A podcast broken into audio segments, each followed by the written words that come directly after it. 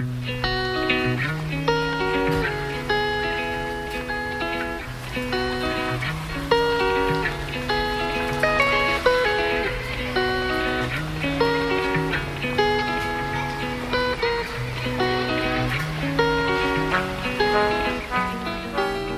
欢迎大家来到新期的多说一点，我是小李。哇塞，这句话都已经没有很熟了。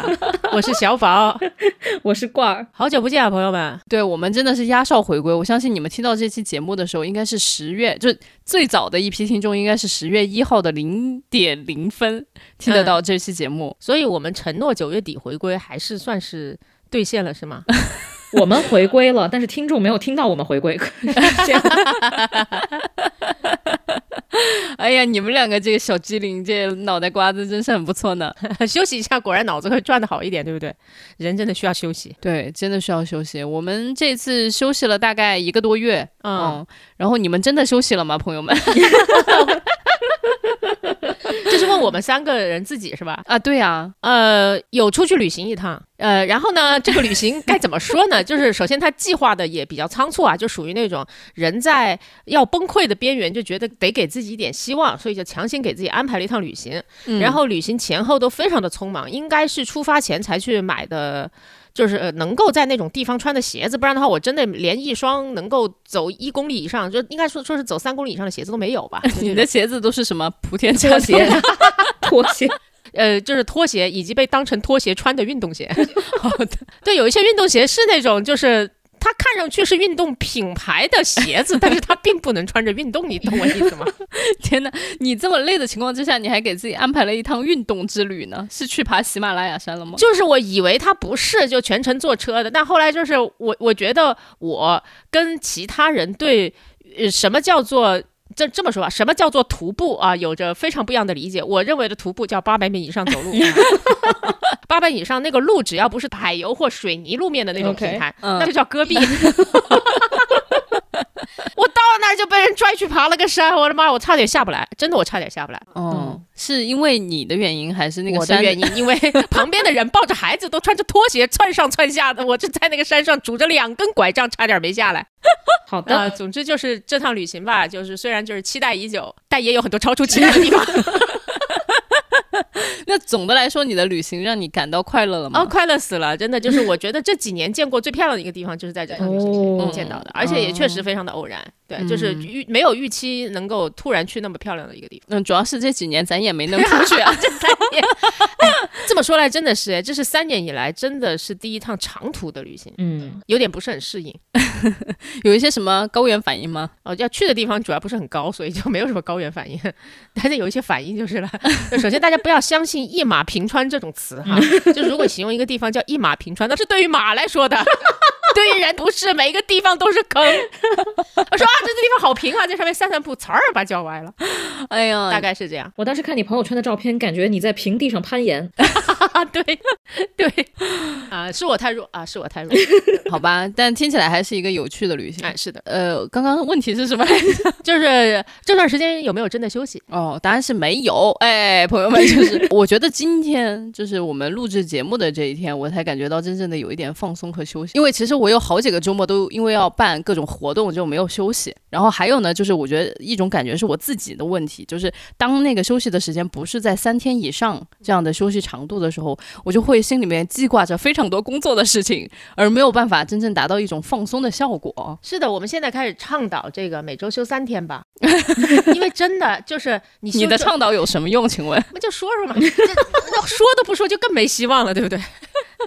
就就咋说呢？你看星期六的时候，你的心情还拴在星期五的工作上面，还没缓过来。星期天的时候，已经开始惦记星期一了。哦，对呢，嗯，这真的很难受。而且最糟糕的时候是，呃，有的时候公司会要求你写周报，就是你，你就从周日的时候，你已经开始回归噩梦般的上一周，然后以及你又开始展望更噩梦般的下一周了。哦，写周报我有一些想分享的，但是就还是算了吧，不在这儿分享了。啊！不小心，真的，我是笑料吗？我想问，不是笑料，是那你就闭嘴吧。真的，我们不要把就是一开开心心的这么这么个事儿，又突然开始聊工作。真的，这段时间跟小李说话，无论说什么，大概都能在三分钟之内说回工作。嗯，对。然后我觉得就是我和小宝两个都不是太健康的这个呃这个心理心理和生理状态吧，就是大概就是他说他的工作，我说我的工作，我们两个并没有在交流，你能懂吗？就是两个人各自在平行的说着自己想说的一些话而已。嗯，是的。嗯，对，然后就很敷衍的对对方的工作进行一些，嗯嗯嗯，好，知道了。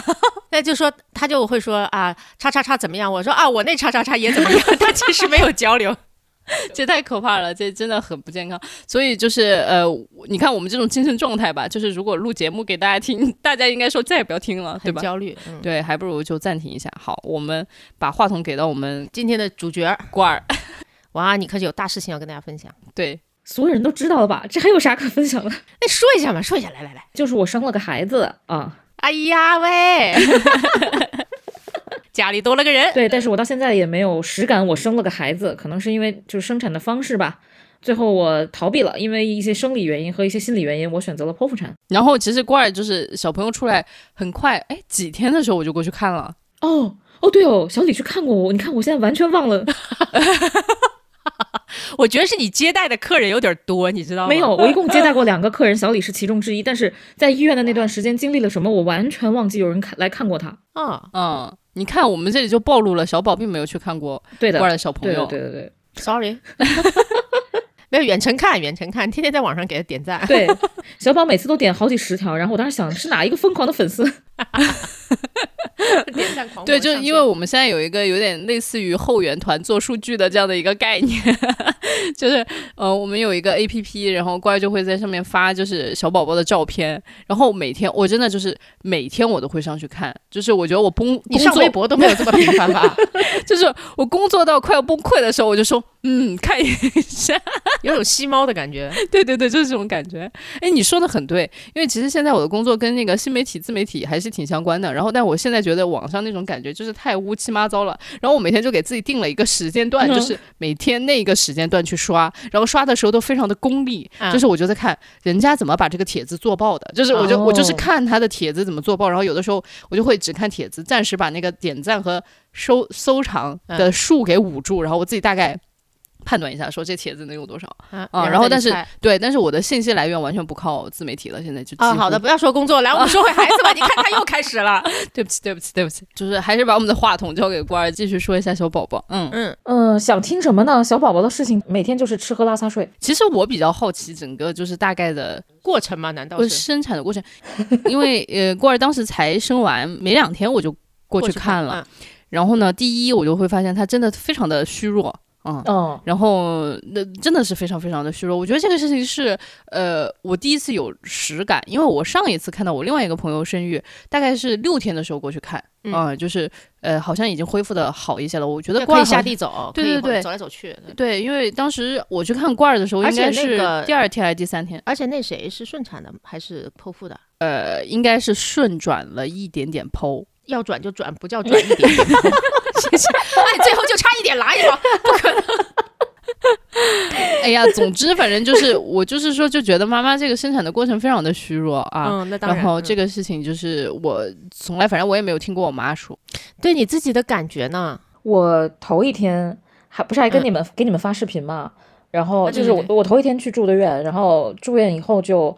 我先跟听众朋友们打个预防针，我现在脑子真的很糟糕，我也不知道我在说什么，然后也不知道会说到哪里去，就就这样吧。然后 说回那个头一天，然后我就给小宝跟小李发视频，因为我们有一个群，然后就说你看医院的设施啊，老张在打游戏啊之类巴拉巴拉，就是我当时不知道我的重点是什么，但是我知道我的目的就是排解焦虑，嗯嗯，因为我总觉得第二天可能会死，你知道吗？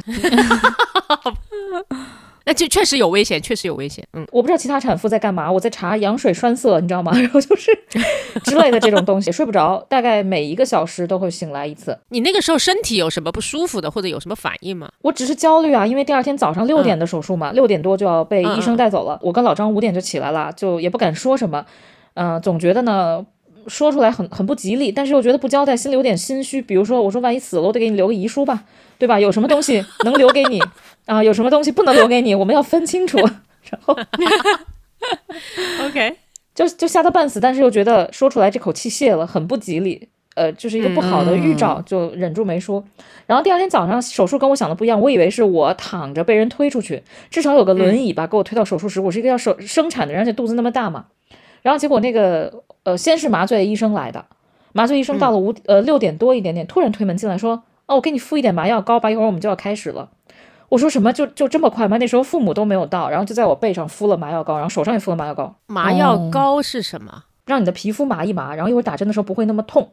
哦哦，会要打一个很粗的针是吗？那个针前还有一个针，就它一共有三道工序。哦 Anyway，然后打完这个我就说这么快就开始了，大夫说对呀，可不就是吗？然后后来护士就护士就进来说走吧。我说嗯，没有轮椅嘛。他说我看你挺利落，我们走过去就好了。然后我们就走过去了，走到了一个很窄的呃很窄很窄的小楼道里，然后上了一个电梯。上电梯之前父母才刚赶来，我就跟他们挥了一下手就进去了。然后进去以后，一上一上楼一开门是一个超级冷的地方，像那种冰窖一样。然后里面的灯光很像那个人生切割术里面那种灯光啊，我知道，就是惨白惨白那种，惨白惨白，然后巨冷，然后老张就开始穿衣服，给他穿一个什么 无菌服还是什么，然后跟他说你就在这儿吧，然后老张说我好冷，要个毯子，然后他就裹着毯子在那儿待着，然后医生说你自己走进去，我我当时就都不会走路了，太恐怖了，我觉得我离死亡很近，然后进去以后，进去以后有一个比火车硬卧还窄的台子。然后那个主任他们就在里面嘁了咔嚓在那儿弄刀啊，然后咔咔咔就跟磨刀似的，你知道吗？我就我要被宰了。他说你上去吧，自己躺着。我说这么窄啊？他说对啊，就这么窄，快躺。然后我就躺下，然后上去一秒钟裤子就被拽飞了。但是我的袜子穿在脚上，嗯嗯，眼镜也戴在脸上。我说不脱袜子吗？他说你不是很冷吗？我说啊也对。然后就给我穿着袜子，一切都很诡异。然后眼镜也没有摘，就开始了。然后他像我都忘了哪个步骤在前，然后他就。拿了一堆那种大棉球，蘸了那种大碘酒、大酒精，就是那种大面积。然后 酒精是什么？就是大瓶子、大什么？大剂量，你就感觉像从水桶里捞出来那种剂量，然后往我肚子上哗哗哗挤。你们做清蒸鱼吗？淋酱油、淋料酒和酱油的那个过程，然后我肚子上就一片凉，然后很快就把我推到侧面，先扎了一针。局麻针，然后很快就有一种像用那种粗的那种烧火棍子捣你的那个脊柱的感觉。我觉得也不是痛，就是啊，就是简直要死了。打在哪里？打在背上是吧？打在脊柱上。它其实我没法给听众朋友们讲，但它其实是这么长的一根针哦。的一个很长的针是吗？对对对。然后他给你就是局部麻醉以后，就开始给你把这个针捅到你的脊柱缝里面，然后给你打叫呃，就是让你下半身全部热起来的一个针。然后很快，他问你下肢热没热？我说热了。他们说好，开始吧，我们先试一刀。然后那一刀划在我肚子上，我简直疼到就是嗷了一声。然后那个时候，我的血压已经蹦到二百多了。天哪！啊，你看得到自己血压？血压就在我右边，我一抬头就能看到。然后还老报警，我说这不是更让我焦虑吗？我听着都很焦虑，为什么是这样？好的。然后，然后那个血压已经二百多，我全身就抖得像筛子一样。我就问大夫，我说我抖成这个德行是是麻药打完了的后果呢，还是还是我自己太紧张？然后人家说哪有麻药让人抖的？说你肯定是太紧张了。这个时候我就听主任说：“哎呀，六点五十了，再给他加一点量吧，我们开始了。”然后我什么都不知道了，你就晕过去了吧？你就你就，但是理论上它是局麻，它不会让你全晕的，对吧？对，但是我彻底晕过去了。我在我飞在外太空，然后看到了粉色和绿色的星球上面开满了白色的花朵。哇哦！忽然我就听到了蛤蟆叫。哦，中间我隐约，以后要告诉那谁。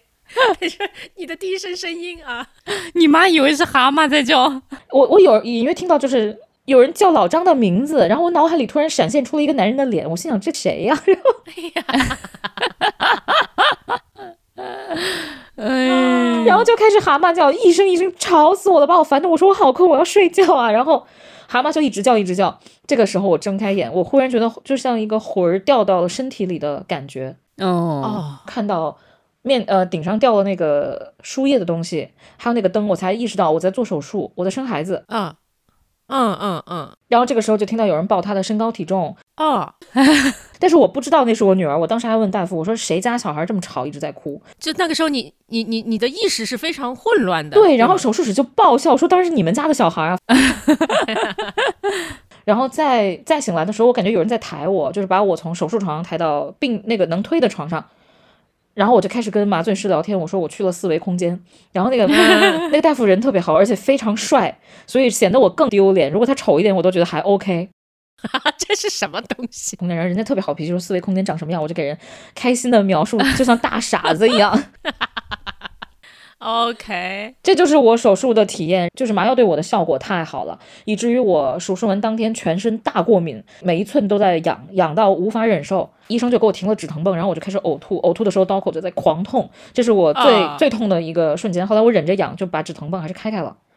后面摁肚子啊，然后什么吊什么缩宫素啊，下地走路对我来说就都还 OK。最疼其实就应该是你后来把止疼棒停了，然后那个时候应该是超疼，对吧？小李去看我那天是我第一次停止疼泵，嗯，就是很虚弱啊。所以我我我好奇一点哈，就是呃，你从晕过去到你再醒来，中间你有时间感吗？我感觉我在外太空旅游了，大概可能有很久很久了。啊、嗯你猜过了多长时间？二十分钟我觉得没有。呃，他是六点五十五下的刀，七点整出来的。就五分钟，是啊，这这东西要快啊，不然它对五分钟，但你就是觉得过了很久，对吧？对，我觉得过了很漫长很漫长，经过了一个看了一场电影一样，然后就才过了五分钟。那确实就是你确实是晕过去了，你不是深度麻醉，对对对对，啊，那很危险哎。但这个不不太能控制，我我不确定哈，但就是就是深度麻醉是可以控制，但局麻的过程当中睡着了这种事情好像很难控制。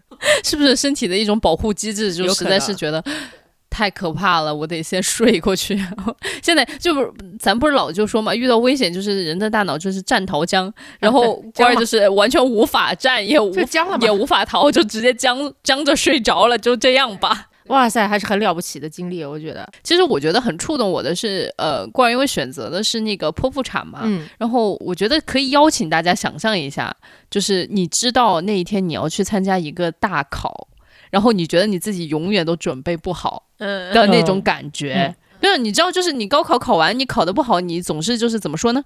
你还可以呃再复读，对吧？然后嗯你也可以就是随便去个什么学校。然后，但是你想一想，就是这个人生的大考，第一，那孩子得出来，对吧？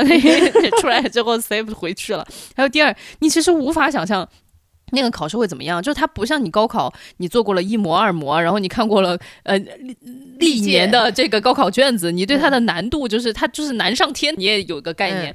但是这个这个人生的大考，就是我觉得每一个人的感受都不一样。有的人他就会跟你说，我就吧唧一下，那孩子就生出来了；有的人就说我顺顺顺顺顺顺不出来，然后就是转剖，所有人间疾苦都吃了。然后还有一些人就说啊，那你就直接剖好了，就是没有一个接近于标答的答案，就太嗯可怕了。的，是的嗯对，其实上手术台之前的那段时间是非常非常非常焦虑难熬的。对，嗯，年轻的时候就是那个叫做什么啊，数值我都睡不着觉，就是这个，就是比如说第二天早上要上哎上手术台，我估计真的是一晚上都是完全瞪大眼睛到天明。嗯嗯，就这些东西，我觉得有的时候你不细想，其实你不知道他心理压力是多大的。嗯然后，但你一旦稍微把这个东西跟你生活当中你经历过的一些东西类比起来，你就会知道，哎，其实孕妇真的是承担了非常非常大的一个心理的压力。对，然后那天我们见到另外一一个朋友，也是他，嗯，就是老婆要生了，嗯，嗯，那个人是一个男孩子嘛，我们就问他，就说，哎呀，那个你你你压力大不大呀？他就一副非常云淡风轻的，他说我压力有什么好大的？然后他说，就哇，我当时听到那句话，我整个人血压就上来，我说你个 你个傻。好，此拳处毙掉。头硬了。对我说，你压力不大，就说明你不够关心你老婆呀，对吧？就是嗯你老婆，但凡跟他讲，跟你讲一讲她的心理压力，你类比一下你当年的高考，你自己就应该知道压力有多么大了也不知道是不是故意云淡风轻。说老实话，啊。那也有这种可能性吧。那说到这儿，老张怎么样？啊、老张哭了两次，一次是在手术室外面，他在哭，哦当然这个我没看见，我也不知道。他说他哭了，我就信吧。那他他为啥呢？就是你刚进去的那那会儿是吗？还是怎么着？对，就是他进去之前他就紧张哭了。哦，哦，他说他哭的理由是想到我一个人在里面要面对什么样的情况，也知道我心理承受能力比较弱，然后他觉得觉得特别难受，然后就哭了。他是不能够直接进手术室全程陪你的，对吗？和睦家的剖腹产是可以全程陪的，然后美美中的顺产是可以全程陪的，但是剖腹产只能就是中间让他进去确认一下小孩身高体重，男的女的，嗯啊，然后印个脚印儿，然后就 OK 了，就就这些。嗯，就每个医院情况不太一样，是吗？对对对对，他反正哭了两次，这是第一次，第二次呢？第二次好像是小朋友狂闹，还在医院的时候，啊，然后我们两个就啊睡不着，就聊天了嘛。聊天的时候，就我就提起来，当时我想留遗书这个事情，然后他就爆哭了。嗯，所以那个话其实就是你后来还是告诉他了，等于说是，就是那一刻啊。对，因为我觉得我我干了这么让人感动的事情，还是让他知道一下比较好吧。哎，是的耶。哎，那那一刻，那他那一刻他哭，他他他说什么了吗？他他表示就是很感动。说实在话，我忘了，肯定是感动的。啊，具体说什么我就不知道。不重要，嗯，是不重要，也感感觉记得就好了。小李眼眼眶也有一点湿润呢，湿润润的，因为因为我自己可能就是没有有想要生小孩这个计划嘛，然后所以其实很多时候，尤其是当我的朋友都还没有开始进入这个阶段的时候，我对这一件事情的感知是非常非常弱的，就我不知道大家要经历什么样子的心理压力，我不知道大家要经历什么样子的身体上的痛苦，然后所以就是我觉得当我听到所有我身边的朋友经历的这些东西之后，我对这一个整体。的过程有了一个更具象的感知之后，我就会在想，我的天呐，那个时候就是自己的妈妈，那个时候还没有这么嗯叫什么，就是这么好的科技的这种辅助。因为我妈好像其实就是顺转剖的，就是她一开始顺没顺出来，然后她是其实就是身体上有非常大的一个刀疤嘛。然后我觉得他们也就是真的，我不知道叫做隐忍还是坚强，反正总之就是后来就没怎么再跟我说过这些细节。对，所以我就觉得，哎呀，刚刚。郭二爷说什么留遗书？因为其实分娩确确实实就是有危险，有有这样的风险的。嗯，每一个女孩子，我觉得做这个决定的时候，她其实我不知道是不是所有人都想到过这一步，但是但凡想到过这一步还要做这样决定的女生，我都是觉得极其勇敢，了不起，了不起，真的非常了不起。嗯，我们郭二鼓掌，我们为郭二鼓掌。我我我反正生完了就觉得，第一，呃，这个女性生产是一个豪赌，你赌赢了，就比如说像我。我目前还没有出现后遗症，但后面不知道啊。就是剖腹产跟顺产都会有很大概率的后遗症。然后豪赌的另一个就是说，像我这种恢复的还很好的，下地就是到第四天也不能叫健步如飞，但是在同批人里面可能已经就健步如飞了。因为像我有的朋友剖完了躺了躺了一个月都下不了地，也有躺半个月下不了地的比较多啊。为什么？就是身体身体可能弱，然后疼痛很敏感。你刚刚你刚刚问那个问题，你说啊，为什么在床上躺半半个月一个月？朋友，我就想邀请你想象一下，你是被割了一大刀，你能理解吗？他割了七层还是八层？哎，啊，对啊，就是相当于你在古代上战场，然后你被割了一大刀，你 你问他为什么在床上躺半个月？那当然得躺半个月啊。好的，好的，好的，好的。所以会对，因为因为我觉得，但凡我们把这个情景一换成是分娩的时候，大家好像就觉得那一大刀不是一大刀了一样，就好像觉得哎。呃，你是不是应该就是生完很快就能站起来那种感觉？但大家稍微想一想，那真的就是捅一大刀的。嗯嗯，是是，嗯，那个刀口他画的时候，我是非常紧张的。那会儿还没有打麻药，还没有打麻药，他拿笔在我肚子上画了一个很大很大的口子。然后那个时候我就问，我就问了大夫一句，我说这算小手术还算大手术？算难的手术还算简单的手术？然后大夫很明确的告诉我是大手术，但是是简单的手术。他说也不叫简单，是因为太常见了。做的太多了，所以变得简单了。嗯，就还是很想为郭二鼓掌没了。对，就是我人生当中经历过的手术呢，嗯，有一个小小的手术，就是当时我鼻子上面长了一个非常大的一个结子，然后就是我当时以为是人家生孩子，对，你戳结子，对我不是想说这个，我是想说当时就是在我鼻子上面稍微打了一下麻药，然后那个里面他就把我的这个就相当于鼻子这儿割开了一道口，然后他就在里面把我的那个结子里面的那些脓什么的给挑出来。就那个手术都吓得我就是七荤八素，就感觉屁滚屁滚尿流。对，然后就是你就想想，就是这个手术吧。那反正问完老张，那现在小朋友呢？小朋友一个月已经快长到九斤了，就非常吓人啊！我说养猪也没有这么快吧？你你得先讲讲他生下来是多少斤？是这样的，我们在最后一次产检是一个周四，然后大夫很开心跟我说最后一次了，然后那个时候说孩子是五斤半，就是如果你周。周日早上生的话，撑死到五斤八两就了不得了。说你也不用太猛吃了，这个孩子到现在不会长太快。结果到了出来那天掏出来是六斤一，哦，就说他不到半周的情况下，真的最后为最后出发啊囤了很多粮食。未来的这个世界啊，对我觉得他真的很努力，真的很努力。哇！因为就是郭儿搞了一个那个 A P P 嘛，然后我就就是会点赞，一是会每天点赞，然后二是我会看他的体重的变化，然后我就觉得他长得真的是很快呢，而且特别明显，就是小朋友一开始的时候，基本上那个眼睛就是迷迷蒙蒙，就是没睁开，没太睁开，嗯。嗯，就真的就是看着他每一天就睁开一点，现在就是一个大眼睛的小美女了，就已经是，嗯，但我现在目前为止没有发现他到底是像老张还是像官儿，确实有点，你看另外那个朋友。特别明显，他生了个儿子，就是生出来大概只有几天，我们就发现像他爸了。基因的特征实在是特别的显著，而且连后来就长到岁把左右，然后就连表情都是一样的。还没长到岁吧呢，就是还有两个月，快一岁了，特别像他爹。然后这是我最担心的事情，但是他发生了 也是他爹最担心的事情。他爹就是又欣喜又担心吧？对对对对对，欣喜就是他像我，担心就是他以后还是很像我。没关系，他爹已经活到这么大了，对不对？没有因为长相被打死，就说明他儿子还有活路。一定有的，爹可受欢迎了。就是因为怪儿的女儿，我就觉得哇，是我见过腿脚最长的小姑娘，哎，真的就是超长。我当时去看她的时候，我都震惊了。就是，哎，我觉得以后就是手大，腿反正很长，这是第一。然后第二的话，脚也很大，嗯，那我就感觉就是非非常高，就是会很高挑的那种感觉。我们也以为，然后直到前两天体检嘛，是昨天还是前天，我已经忘记了。然后体检的时候，医生说你们这个身高不足啊。然后我当时心里咯噔一下，那我只好改口说这比例不错，哎，笑死了。哎，我很好奇，就是比如说，大家现在怎么夸你的小朋友，你会觉得很高兴；但怎么夸你会觉得很不高兴？非常有趣啊！因为有很多人都说早上眼睛像爸爸，晚上眼睛像妈妈。夸这个话我听了很开心，但是爸爸听了就有点不是很开心，因为早上的时候眼睛睁不开。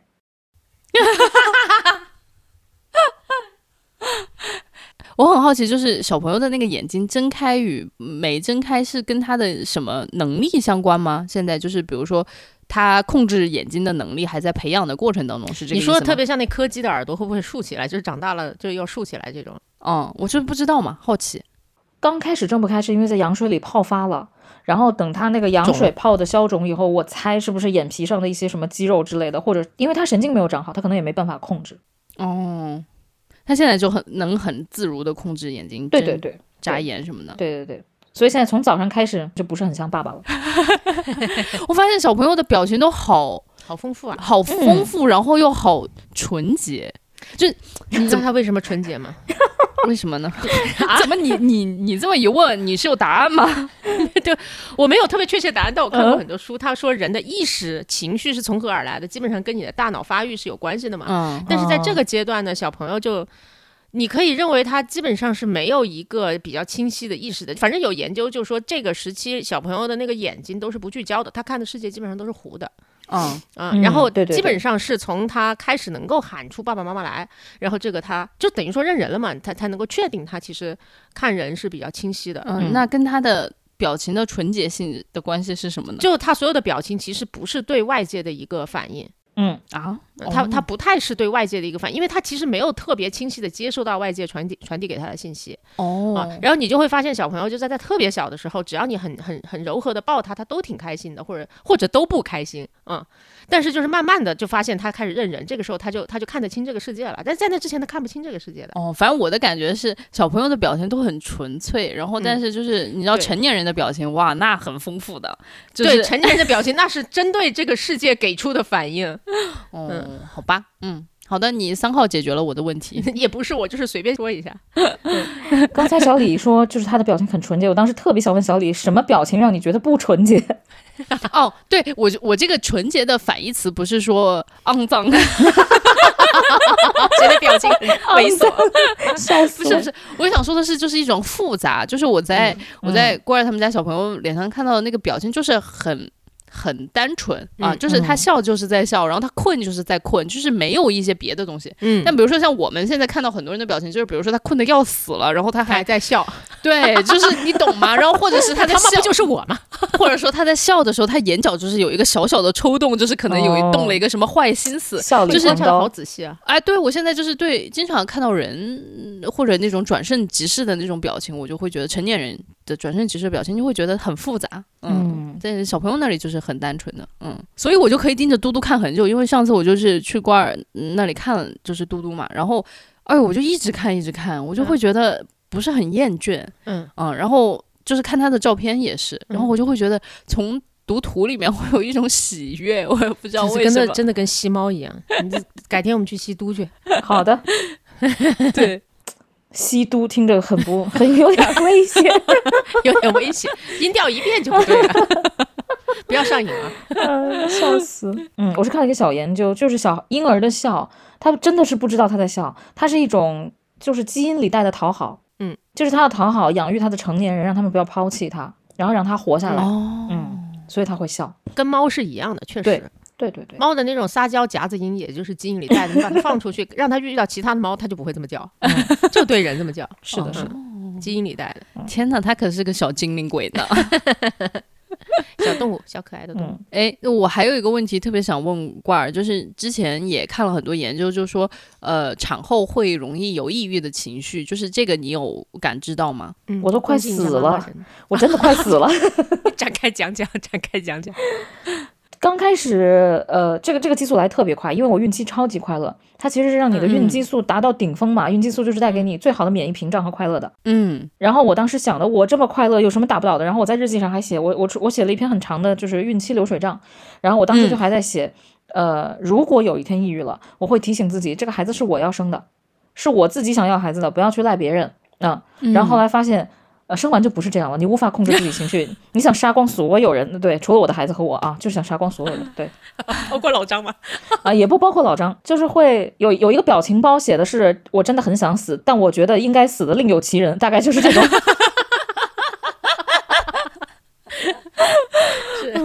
但这个东西确实就是跟激素的变化有非常直接的关系，对吗？太太剧烈了，因为那个孩子一下就被掏出去。你就是我，我打个比方吧，就是这是还是老张的比喻，就是胎盘是制造激素的那个地方嘛，胎盘就有点像摇头丸的加工厂在你体内，嗯，然后突然有一天这个摇摇头丸加工厂一一分一秒之内倒闭了。然后再也没有人给你供货了，你知道那种就戒断反应，没有人给你供货了，这种太好笑了。就是它有一种什么反应呢？我给你们讲一下，就是听起来像作精啊。就是你不要太关注我的孩子，也不要不关注我的孩子，你要把握好那个尺度。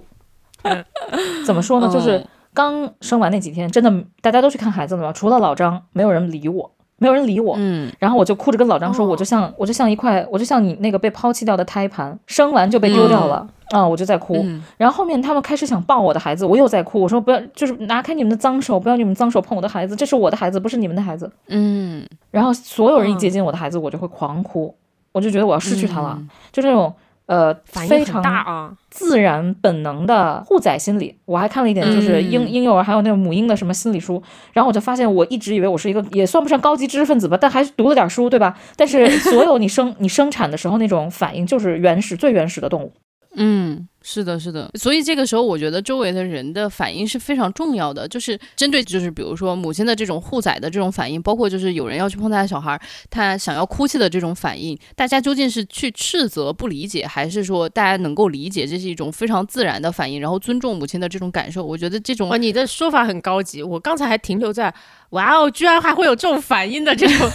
这种震惊里面，因为我以前是不知道的，就哦主要也是我确实没有去碰过任何孕妇的刚生出来的崽。就是我当时去的时候，反正我至少自己心里面会比较注意，就是第一，我当时一直跟自己说，不要进去就只看小朋友是的，是的，啊。我第一当时就在想，我一定要跟瓜尔多多说说话，然后问问他的感受什么什么的。但我反正我就有这个意识去做啊。至于我到底做的好不好，我不知道。反正就是，就是对啊我已经尽力了，就是这种感觉。我我我的我在群里面你也看到，我只关心，就因为那个时候应该是嘟嘟还没出生什么的，然后包括出生之后告诉我们了，嗯。然后我就第一就问郭二是不是好，第二关心老赵是不是还在打游戏，因为巨好笑，就是就是郭二给我们发的那个视频，他环绕了他的那个房间一周嘛，就看到老张背对着咱们，然后就对在在一个屏幕前看看看，我说哇，老赵还在加班，他说没有在打游戏，我说不搞错啊，这还带着自己的游戏本儿过去的，牛逼了。他真的很紧张，然后他跟我说是缓解紧张的方式，那我也不能说什么，对不对？嗯也确实也是，那个时候如果他跟你聊什么，你们俩只会更紧张。对对对，而且主要是在我生产的这个期间出了一款特别厉害的大作，叫《博德之门三》。啊，我知道这个，对对对对对对，我不是在宣传游戏啊，那个只是因为老张就废寝忘食，然后发现我周围朋友废寝忘食，有一点点像那个呃那个那个那个，天呐，那叫什么？塞尔达二，对，塞尔达二出来的那种、就是空前盛空前盛况，对，嗯，对，刚刚在说郭尔的戒断反应以及对工厂停。工。那那这个情绪状态维持了多久？现在还是还是这样吗？呃，本来前两天我觉得我完全好了，然后直到昨天又疯了，他就是，但是也挺好的，就是你怎么说呢？经常发发疯，我觉得对妈妈是好事儿，但是当然他很难控制啊，就你发疯过了，可能就抱着孩子跳楼了，这个度也很难掌握。对对对对对对，因为好多社会新闻就是这样嘛，嗯就是我觉得适度发疯是好的，但是过度发疯就很危险了。但这个又不能嗯经过你控制。嗯，所以我觉得就是环境的支持很重要。对我只是建议妈妈们好了以后可以不要好，不要让别人知道自己好，就让大家知道自己抑郁，然后适度就是时不时给来一下，时不时时给来一下，然后大家就会对你稍微好一点，友好一点。对，一种失为一种 策略性质的选择。OK OK，我我我我想问，就是还是刚才郭儿自己那个状态哈，那你是做了什么让自己转好呢？还是他自然就就好起来了？就自然吧。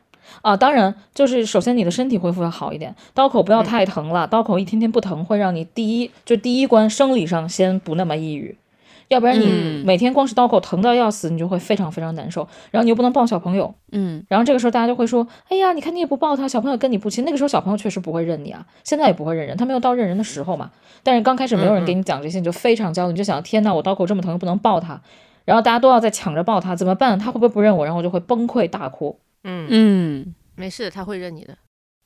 哎，我还有一个你这句话，你这句话的安慰程度就是跟跟就是喝点热水差 差不多了，对对，你自己说出来比较好。就是 出发点是好的，但可以不出发，是吗？是的？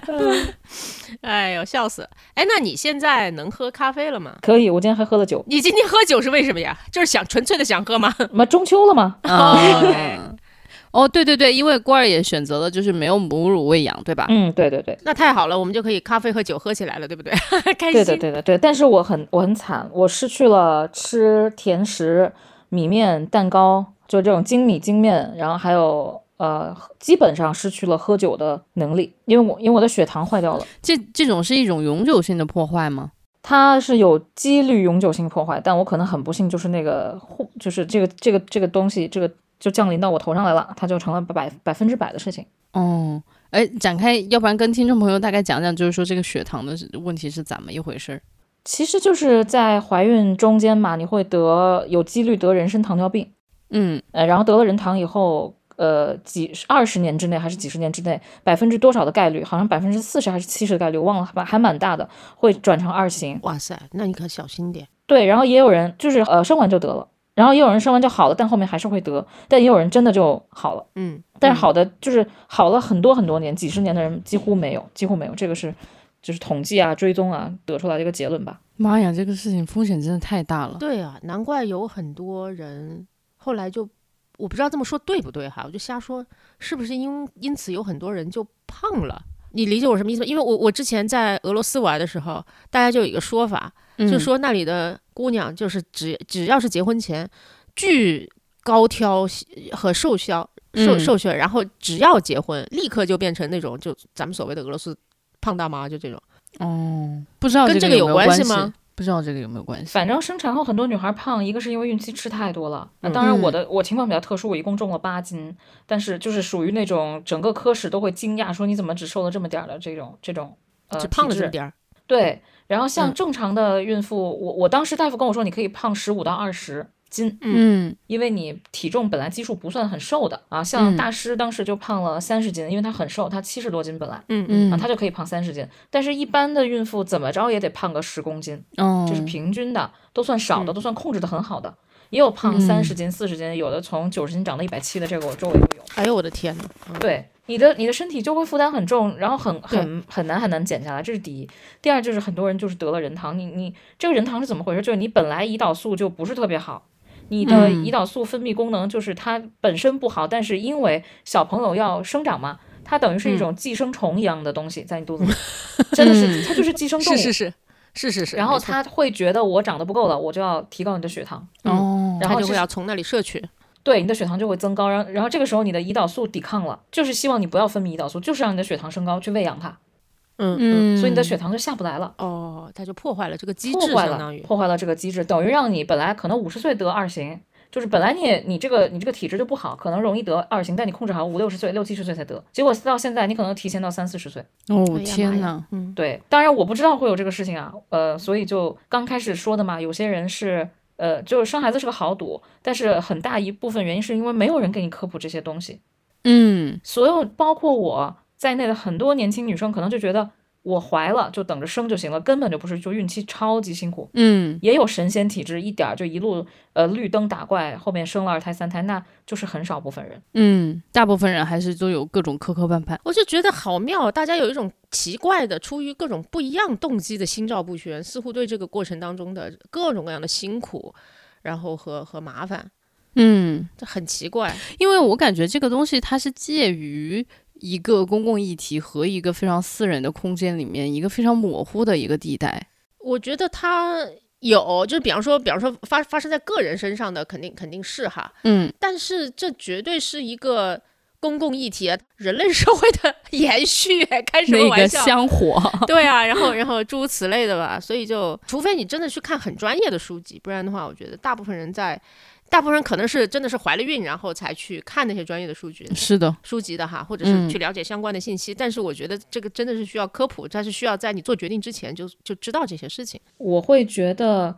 一个是啊，在怀孕期间孕激素真的蒙蒙蔽了妈妈的大脑，有，嗯，他骗你，他让你知感觉就是生孩子只有快乐没有疼痛，而且这个孕激素会帮助你很快的忘记你之前受过的罪。我现在已经不记那个刀口的疼痛感了，一点儿都不记得。但是当时下地的时候也觉得眼前一黑，想想跪在地上。嗯嗯，所以我就觉得，一个是孕激素骗人，这就是繁衍过程中基因里带的这个东西，它就是让你人类不要灭绝嘛。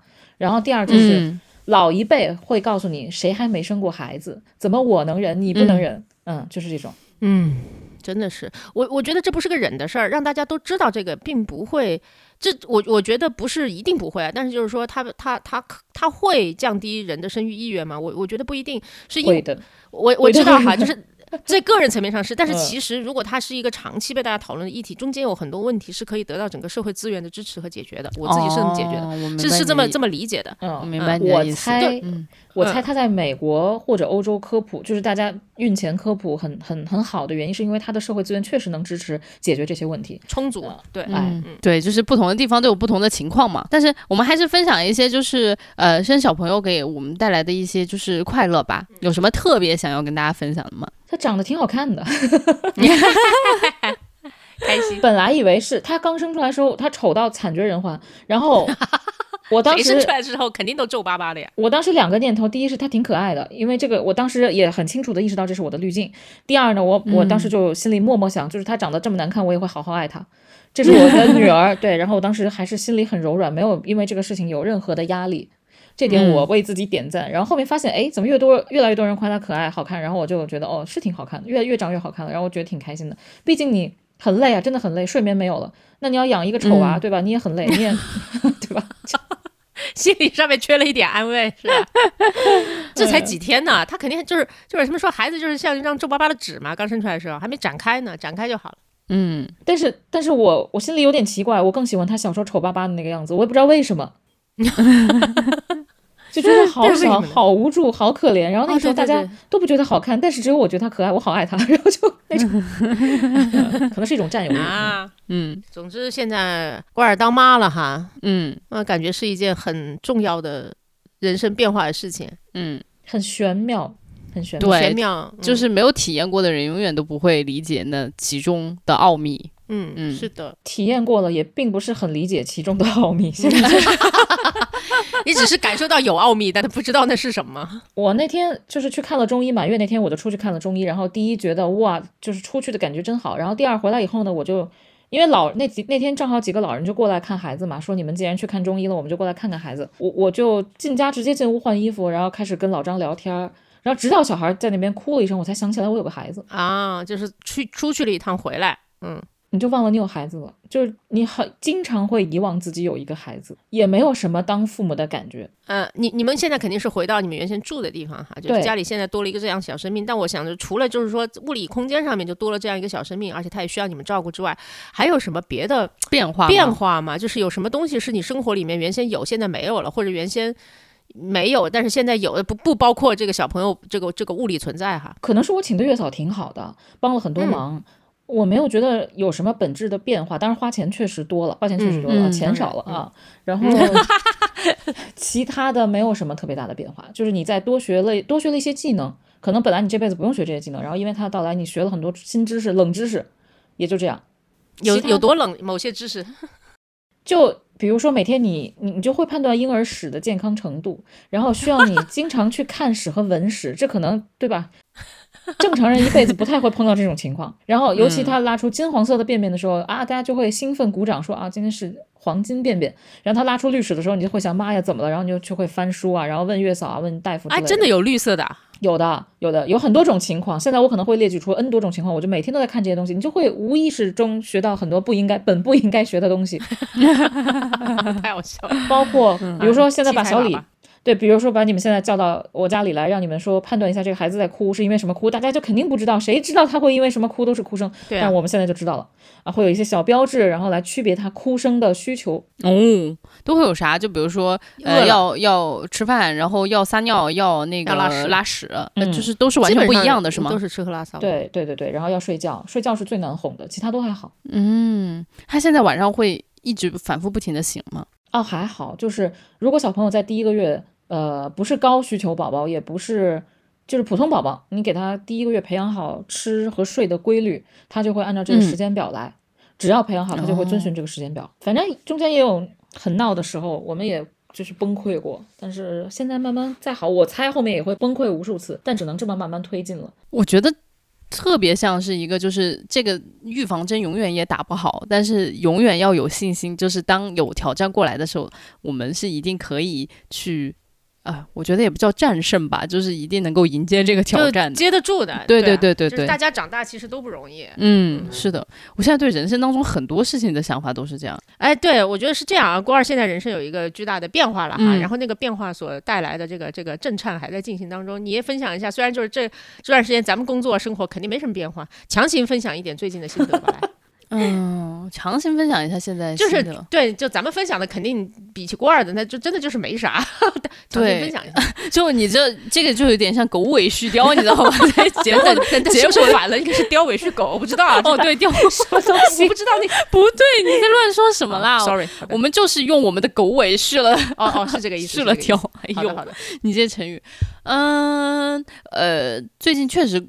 就是有一个小小的领悟想要分享给大家，就是呃，叫做技术水平是人天花板的那一个地板，但是你的观念水平是你人的天花板的天花板，就是技术水平是人的地板呗。呃，然后关我说的是，嗯，准确的来说叫做技术水平是人。你的可能性天花就你的可能性的水平的地板，明白明白。对，然后但是你的观念水平就是你的可能性的这个天花板啊，好像一本畅销书的宣传语啊啊！你是怎么得出这样子的心得的？呃，因为因为其实就是呃。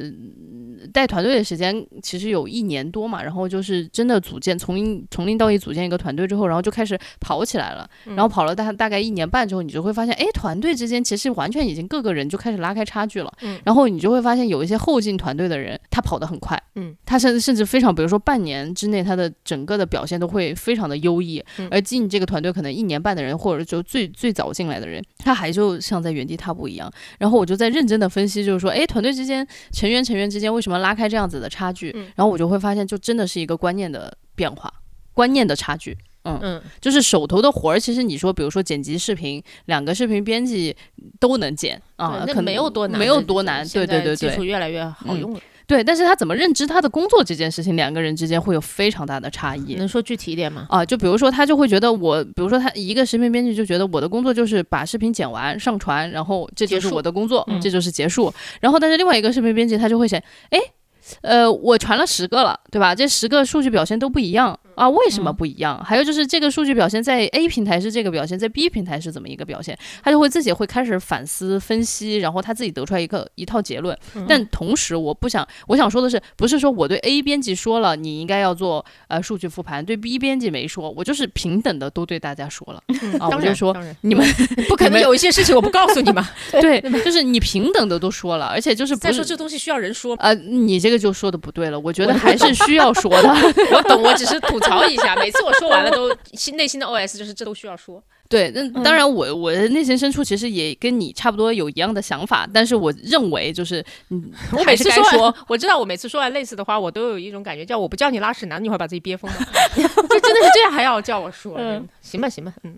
对，你看，但就是吐槽我知道，对对对，该说说就会说，嗯这个对对对，我也知道嗯就是我都平等的说，然后但是最后跑出来差距非常不一样，就是他究竟怎么认知这件事情。嗯嗯，然后但其实说实在话，我觉得现在跑得更快的同事，他可能技术手手的技术活儿上面未必有，嗯，就是老嗯同事来的好，嗯但是我觉得他。但那不重要，很容易赶上的。对，那个非常容易赶上的。他的观念，但凡发生改变，他就觉得一我在工作上面要多多做一些，嗯第二我要多支持我的同事，第三我也可以从同事那里拿到很多的资源，他的学习速度，然后还有他包括的反思水平会快非常多。我觉得人家做半年的活儿，比你做一年半的活儿的进步要大太多了。大太多了。所以说，我就觉得就是第一，我我这里就是想跟可能今年有很多听我们节目的朋友在找工作，嗯或者说他们遇到就是比如说你新找到了一份工作，你团队里面有一些所谓的前辈，嗯然后可能他们会给你一些压迫的感觉，我就觉得就是鼓励大家就是不要怕，就是啊慌都不要慌的，就是你嗯就只要相信你是善于反思。哎，我当时讲了十六个字给我自己的团队，啊，你还记得那十六个字吗？呃，叫做目标清晰、路径明确、大胆尝试，呃，仔细复盘，啊就大概这十六个字。我就说，如果你们的工作 我想起来那种生产车间啊，会一个字一个字坐在排排上，然后贴在生产车间上面那种大字。笑死。，对嗯，然后我就跟他们说，只要你们的工作能做到这十六个字，嗯然后我相信你们的成长都会非常快。然后我就觉得团队里面成长快的人就是做到这十六个字。嗯，嗯，挺好的。小李同学的最近的工作上的心得真的很多。对。然后而且我我觉得我有小小李就是就在工作上面呃花的时间，以及就是工作给他带来的这个 这个。影响哈，有肯定有正面的，也有也有负面的哈。嗯小李刚才在录节目前就跟我说，他应该是在睡觉说梦话说工作，把自己给吵醒了。就有人说梦话把自己吵醒了，对我我知道大概我说的那个梦话的内容是说，哎，你们对这件事情的分析完全停留在表皮，你们这样做事情不行的呀，怎么还在这么做？你的梦话为什么这么有逻辑？就大概是这样吧。然后，但是我想说，就是在工作当中，我还有一个非常强烈的正反馈，就是我跟很优秀的同事嗯一起工作带来的那种愉悦的感觉，我觉得真的嗯真的让我觉得很开心。就确我实未必觉得说这个我做的项目是什么一个特别大的项目，嗯但是我就觉得只要能够跟很聪明、很上进的同事在一起工作，哪怕是一个很小很小的一个嗯小项目，呃，一个新媒体上面的一一个运营的小小动作，嗯，但你跟他一起做就是非常的丝滑，然后哪怕是效果没有那么好，我们又一起再来复盘，就整个过程都会让你觉得很开心。明白。嗯，就是好像突然找到了我自己的那个叫做正反馈的点。嗯以前老觉得就是说要整个大的才开心，嗯然后你就会发现哦，原来其实不是一定要整个大的你才开心。嗯就是会有那种颅内高潮，对不对？啊，对对对对对对对对哇，没想到你工作上的心得和收获这么多呀！听起来的其实你也不少，我觉得。我没有，我没有，我这 Q 三过得糊里糊涂的，谢谢大家，再见了。好，大家是分享到此结束了啊！这这今天是是 非常收获丰富的一期啊！啊，这 你这堂会主持突然上线是吗？没有，我好适合干这种东西啊！哎，你就分享一个点吧，哪个点啊？就是你的最近的收获啊。我好像，我刚才你说的时候，其实我也在想，我觉得我好像没有什么特别清晰的收获。我平时跟你说的有哪一点你是印象深刻的，能够提醒我一下吗？那个最近小宝呢去算了一个紫微斗数，哦，就是呃，就是跟牛牛的那个不太一样，牛牛的那个是算运的，嗯，然后他紫微斗数算命嘛。命的，嗯，就是说你你生下来的时候你就带了一些什么样子的东西，嗯然后那个紫微斗数大师就说他非常好笑，说如果我有小孩的话，他可能是个帝王命，大概是这样。我说不要，这是你妈派来催生的吧？他说那没没有也没关系，就这样。哦对但是他说如果有的话，可能会是挺那个的。嗯那我就觉得说 no，嗯，然后他就说小宝是人生当中最大的一个挑战，就是能不能独挑大梁，就是他干的那个事情能不能他说了算。就这个事情嗯如果不发生，他的人生就成不了格。成格的意思就是人生完满的意思。不完全是这个意思啊。我不是特别清楚紫薇斗数啊，嗯其实我时不时的就可能每年都会遇到有一些。呃，还挺有缘分的大师啊什么的，嗯然后嗯就会拉着我算一算算一卦，然后我每次都不是特别能记得他们说的东西，因为一说说一个多小时，能记句嗯最后真的就过去一嗯年，然后能剩下的那句话，其实就是最重要的那句吧，嗯我是这么嗯理解的。陈格的意思，所以我不是很确定。他所以他当时给你算完了之后，留在你脑海当中印象最深刻的一句话是什么呢？呃，呃还还是跟上上次是一样的，就是再再上次就是吴老师给我算那次嘛，他他那一嗯次因为他解释这个是解释最透，他都是说我就是有贵命，但是都说我不富啊，然后我听到这个，我说不想算了，因为因为是这样哈，就是嗯。关于富贵富贵这件事情哈，嗯。我我我以以前的认知就是这两事儿一定是一起的，嗯。他但凡贵，他不可能不富，哎，对。贵公子这种东西就就怎么可能呢？啊？就就诸如此，就是没有这个想象力哈。嗯。然后他但凡 通过算命打开了你的想象力。当然，他当但凡富，他不一定真的贵，这个我是可以想象的。对对对是的是的。啊啊，妇这对对对，这个这个是很能够，不是妇女的妇，对不起啊，对不起，不是妇女，就是富人的富，哎，就是对吧？就是你看得到他嘛？现在网上就这种富人，对对呃，就是 rich rich rich，嗯，呃，rich 呃 but 呃就是 low，这种是有的嘛？对，但是就是他但凡是让你举例子。就我就别举，大家自个儿脑补好吧？就是 rich but low。但是贵命他不富，其实我自己是好像不是特别能够想象得到，可能有一些艺术家，我我不知道哈，就就就是，呃，然后当时吴老师就跟我说你是贵命，但是你呢，就是至少他他说的很客观，我发现哈，就是有一些大师说话已经像律师和法官一样严谨了。他说的他说的不是你不富，他说的是我没有在你的这些呃参数里面看到富的可能。我说那就是不富，好，谢谢。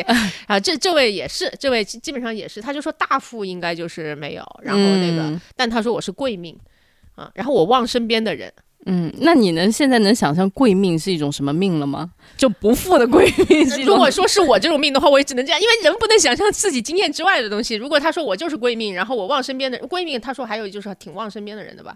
我这个确实实，我不仅吴老师，还之前我在香港的时候，他们算过，也就算我是我是我是望身边人的这种、这种状态。哦好，都来多摸摸，多来呃，这不不是这种开光的方式，谢谢。哦 贵命，哎，大家去祈福的时候，其实是会往菩萨身上扔钱的，是吧？大家来 开玩笑。哎，反正胡胡说一下，就反正就是就是上次算紫微斗数就这么总总之啊，富贵的这个贵命比跪下的那个贵命是要好很多的。谢谢啊，谢谢啊，谢谢啊，对对对。结果这就是你真的这几个月来最大的一个收获吗？但说老实话，我觉得得整个 Q 三，反正我也是，就是沉迷工作无法自拔吧。嗯然后，而且这个沉迷工作，我觉得此刻才稍微停停一下，要有一点反思什么的。之前我觉得基本上没怎么停下来。嗯啊，然后就会缺乏一些反思和没有没有什么总结。嗯然后我不是特别擅长去总结跟下属相处的这些东西，所以就。对，小李还是在带带团队上有一些心得，但是我自己是觉得，其实我我带过蛮多人，但我觉得我带团队的方式并不是带团队，我带团队方式基本上跟我之前跟我干社团哎是 一样的，听着特别像黑道啊，但是 对，就差不多吧，就跟我之前带社团都是差不多的，就是用嗯自己去影响别人。啊，还是比较还不是比较粗放的一种方式。我还没有，但我全部都知道，你知道吧？因为我现在跟非常多中国最顶级的 HR 打交道，所以我其实特别清楚，就是应该有的那些呃呃方式是什么，选用预留啊，然后然后绩效呃考核呀。但是你就是想说我做不到是吗？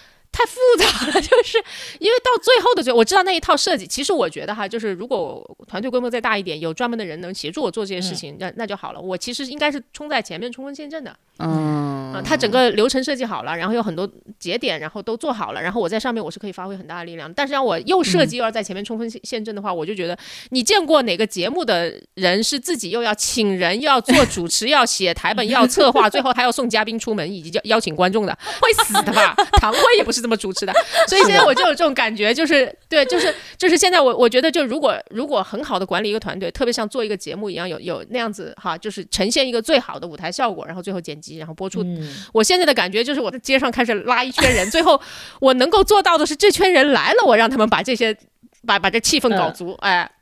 但是前后我管不了那么多，你知道吧？嗯就这种感觉，所以就嗯对对，就就就非常烦。现在 对，但是你看，就是小宝在说工作的时候就已经切入了另外一个状态。就是比较抓狂。嗯，对，就是就是整个人像变了一个人一样。咱以后还是多聊一下紫薇斗数吧。对，我就对我我想想是聊一些 rich but low 是什么样子的人。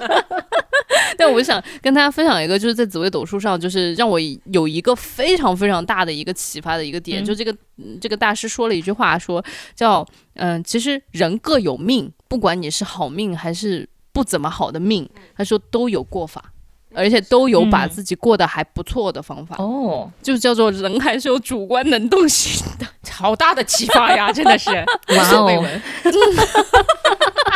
我就喜欢我说了一些很莫名其妙的话之后，你们两个的反应，因为其实很多人就会觉得，哎呀，我命如此，我这一辈子就过不好了，不会的，对吧？然后当时那个大师就说，就是他看过其实挺多好的命，也有很多不太好的命，结果最后大家只要想想办法，就是努努力，都还能过得不错，都其实能过得不错。嗯，所以我就觉得得到了一个很大的一个安慰吧，就是说这个东西，嗯，就是大家信玄学不信玄学，但反正我现在就大概能够明白，就什么紫薇斗数、奇门遁甲、什么出马仙等等，他们的大概的逻辑是怎么样的了。所以逻辑啊，好的，对，有有的有的有的啊，对，是有逻辑的，是有逻辑的。所以就是我觉得大家嗯愿意去了解，可以去了解一下。就是如果真的非常不相信这些东西，我觉得也没关系，就当我们就是说了一些奇闻异事分享给到大家，听听看。